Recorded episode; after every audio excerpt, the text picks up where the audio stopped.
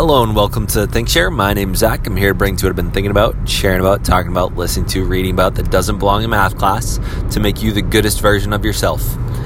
Today, in the previous episode, I spoke a little bit about I was going to my second back flipping personal training session with the wonderful Brogan out of Lowell, Massachusetts, and she has been helping me try to piece together all these different parts. And one of the interesting things that I've been having a hard time with, I think a lot of people have a hard time with when it comes to learning something new, is vocabulary and processing speed. So vocabulary I realized was important about 10 minutes into the session when she was saying all these things and I didn't necessarily know what she was saying. When you are trying to learn something new and you don't understand the vocabulary, it can be hard to process what they're trying to communicate.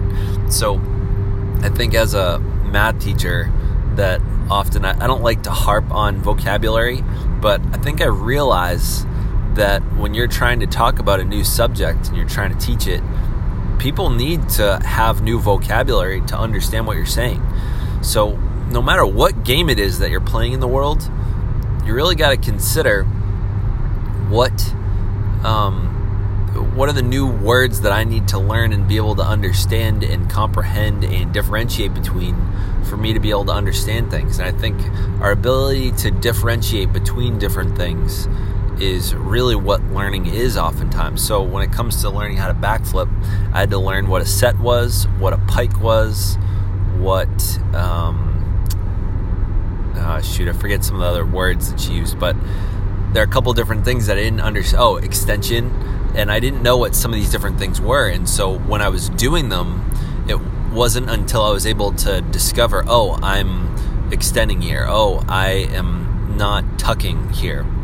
And once I'm able to say things like that, that's when I know I've been learning.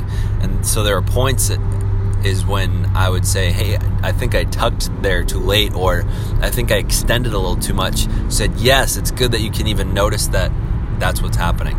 So I invite anyone that's learning something new, really get a handle on vocabulary of whatever it is that you're learning before you do anything. Because if you don't have a handle on vocabulary, you're going to have a hard time with the subject. That's today's short message. Thank you for listening. Stay weird, humans.